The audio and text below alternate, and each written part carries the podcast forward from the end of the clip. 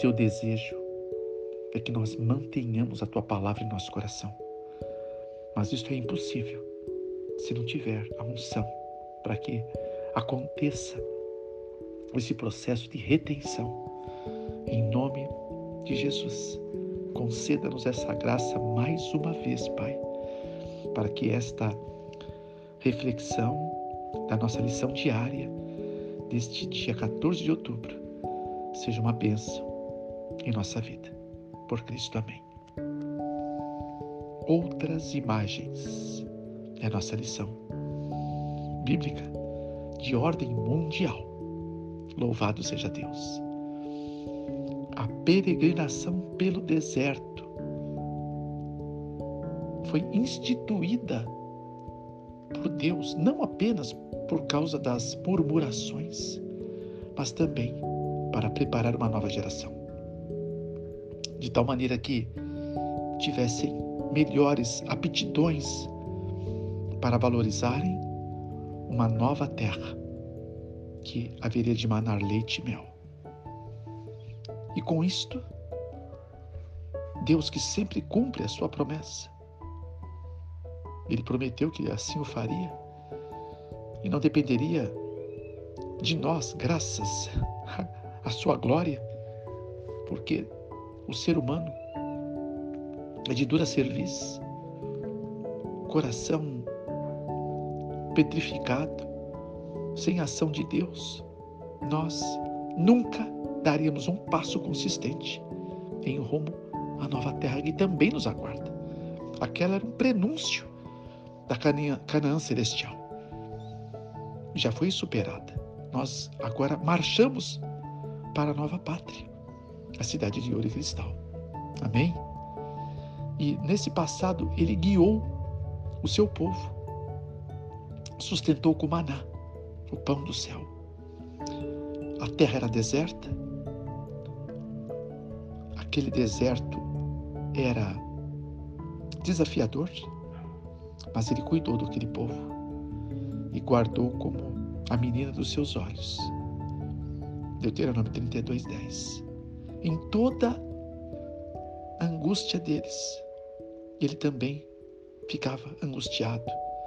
E o anjo da presença os salvou, o anjo que representava a glória de Deus. Por seu amor e por sua compaixão, ele mesmo os remiu os tomou e os conduziu para os dias da antiguidade. Isaías 63, 9. E também Patriarcas e Profetas 407.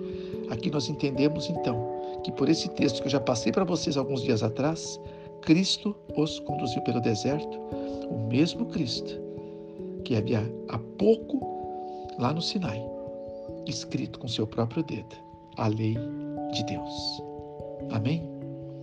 E ele preparava aquelas famílias para que fossem ser uma pauta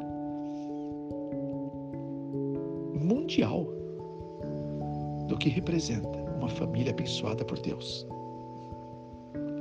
E no Lar Adventista 32 nos diz que uma família bem ordenada e bem disciplinada fala mais a favor do cristianismo do que todos os sermões que possam ser pregados algo para se pensar bastante. Como estamos conduzindo a nossa família? Eu não preciso ser profeta.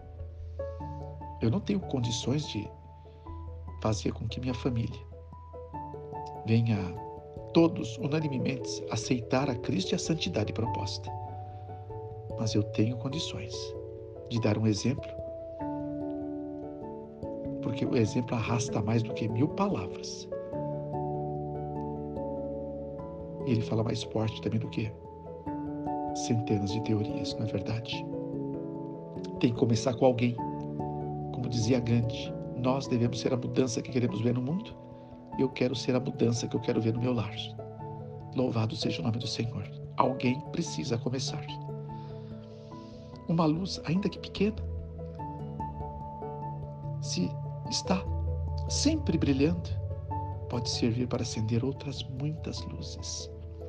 Há pouco eu falei na live que quando você caminha com uma pequenina luz, encontra alguém com a sua luz apagada, tipo uma pequenina vela, e você acende a velinha dele, os dois passam a ter maior claridade. Amém? E ao acender a luz para alguém, você é o primeiro a ser beneficiado por sua claridade. Louvado seja Deus. O Evangelho é a luz para o mundo. Lâmpada para meus pés, a sua palavra e luz para o meu caminho. E vocês são a luz do mundo. Salmo 119, 105, 5,14 de Mateus e 13, 47 do livro de Atos dos Apóstolos. Pus você para a luz para esse mundo, a fim de que leve salvação até os confins da terra. Glória a Deus. Esse é o plano. É só eu me posicionar, como disse Isaías: Eis-me aqui, Senhor, envia-me a mim. 6,8 do livro do profeta. Agora, quando abrimos o nosso coração e o nosso lar aos divinos princípios da vida, vírgula, eu vou abrir aspas, o teu lar tem sido aberto para esses divinos princípios. As portas estão abertas. Onde tenho passado, Deus tem me impressionado a instituir a porta dourada. Então a gente providencia todo o aparato necessário para explicar para os amados o que, que representa ter uma porta dourada de entrada para o meu lar. Eu posso adiantar para você. Isto é uma legendária história bíblica, mas comprovada por textos com outro nome. Jesus já disse que ele era a porta. 10 verso 9 do livro de João. A porta dourada é um dos oito portões que dão acesso a Jerusalém. A Jerusalém como está lá, a cidade antiga, amuralhada. E é de pequeno espectro, que de um lado até outro, se você andar bem rápido, você faz em 15 minutos. Agora, dos oito portões, um está fechado. É o portão da misericórdia. Esse portão é o portão oriental. É justamente onde Jesus entrou pela última vez com vida. E ali tudo se passou, todo o seu julgamento. Escuso, é, completamente desamparado de compostura legislativa, mas ele saiu vivo para morrer nos beirais do muro, porque era a questão da Páscoa, os momentos pascais que eles iriam viver. No ano 800, um sultão, Mahmed Abu, ele assumiu a cidade de Jerusalém e disseram para ele que o Messias dos judeus retornaria e entraria pela, pelo portão oriental para tomar de volta a cidade. Ele mandou imediatamente lacrem o portão. Foi fechada essa porta, com largas pedras da mesma constituição da muralha. E se você for lá, como eu pude ir, porque Deus permitiu pela sua bondade e misericórdia, você vai enxergar aquela porta fechada, lacrada, desde essa época de, do ano 800 depois de Cristo, na época do sultanato. Agora, o livro de Ezequiel 43, 1 a 4, depois o verso 7, 44, 9 e 14, e 14 e 9 no livro de Zacarias, apresentam essa questão que Jesus virá para entrar pela porta que está determinada. A porta oriental, de uma forma espiritualmente falando, pode ser a porta da tua casa e da minha. A lenda é que essa porta foi apelidada Porta Dourada, a porta para o Messias entrar. E quando está escrito em 10:9 do livro de João, aquele que entrar por essa porta entrará e sairá e encontrará pastagens, encontrando a salvação. Então, quem entra pela sua casa, uma vez que ela está dedicada ao Senhor, passa a ser uma pauta de salvação para quem entrar. Cada vez que você entra, você confirma a sua salvação. Seus filhos e seu cônjuge. É algo maravilhoso a proposta da porta dourada. Agora, para isso, primeiro passo, dedicar o seu lar. Segundo passo, um lar dedicado. Precisa retomar os dois momentos de adoração, manhãzinha e a tardinha. Também falei há pouco na live, eu acho.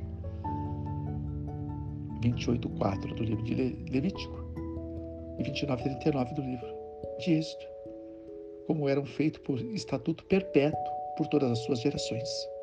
Porque ali diante da porta da tenda da congregação me encontrarei com você ali para falar com você.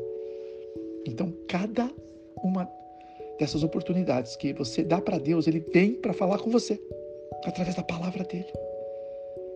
Você está inserido nas madrugadas, recebendo as mensagens que são reflexões provindas direto do coração do Senhor. Eu não faria do meu coração, não teria sentido, não iria tocar ninguém. Palavras de homem não, mas de Deus pode e deve escute com bastante é, humildade e um desejo de compreender o que Deus quer te falar, em especial nas madrugadas, dos melhores horários do dia para se encontrar com Deus. Os que de madrugada me buscam me encontrarão. 8,17 de Provérbios. Intercale esse momento na sua agenda é bênção pura. Porque o Senhor, Ele sempre cumpre o que Ele promete. 8,56 de Primeira Reis. Amém? Então, porta dourada, é necessário retomar os dois momentos de comunhão com Deus, manhãzinha e a tardinha. Desta forma, nós temos de manhãzinha as meditações e a tardinha a lição bíblica de ordem mundial tudo em formato para reflexão. E seu lar não será mais o mesmo. Você pode comprar uma fitinha dourada. Eu tenho uma na minha mão aqui agora. Dourada mesmo. Tamanho que cabe na palma da sua mão. Você reúne a sua casa, dedica o teu lar. Desculpe pega essa fitinha na mão. O sacerdote do lar, ou a sacerdotisa, e confirma no altar que vocês já devem ter. Se não tem, nomeiam um altar. Dedique um lugar. Que seja um lugar secreto de oração para a família. O protocolo para entrar na presença de Deus é, primeiro, cânticos então cantar. Mas é muito bacana que você invoque o nome dele. Fala, Senhor, vou dedicar os cânticos a ti. Aceita em nome de Jesus. Então, uma invocação. Cânticos, cantinhos bonitos que você goste. Para a glória de Deus. Depois, nos cânticos, uma prece. Uma prece, a melhor, é intercessora também aqui na minha mão. Eu tenho uma agenda de oração com centenas de nomes. Eu apresento eles todos os dias ao Senhor. São milhares de nomes que eu tenho nas minhas agendas. Também eu trabalho faz muitos anos. Fazem 12, vai fazer 13 anos. Amém? Então a oração intercessora é a mais poderosa sobre a terra. Louvado seja o nome do Senhor. Vou passar para outro bloco. Segue comigo. Se você está satisfeito, então aqui já tem um prenúncio da lição para a tua vida.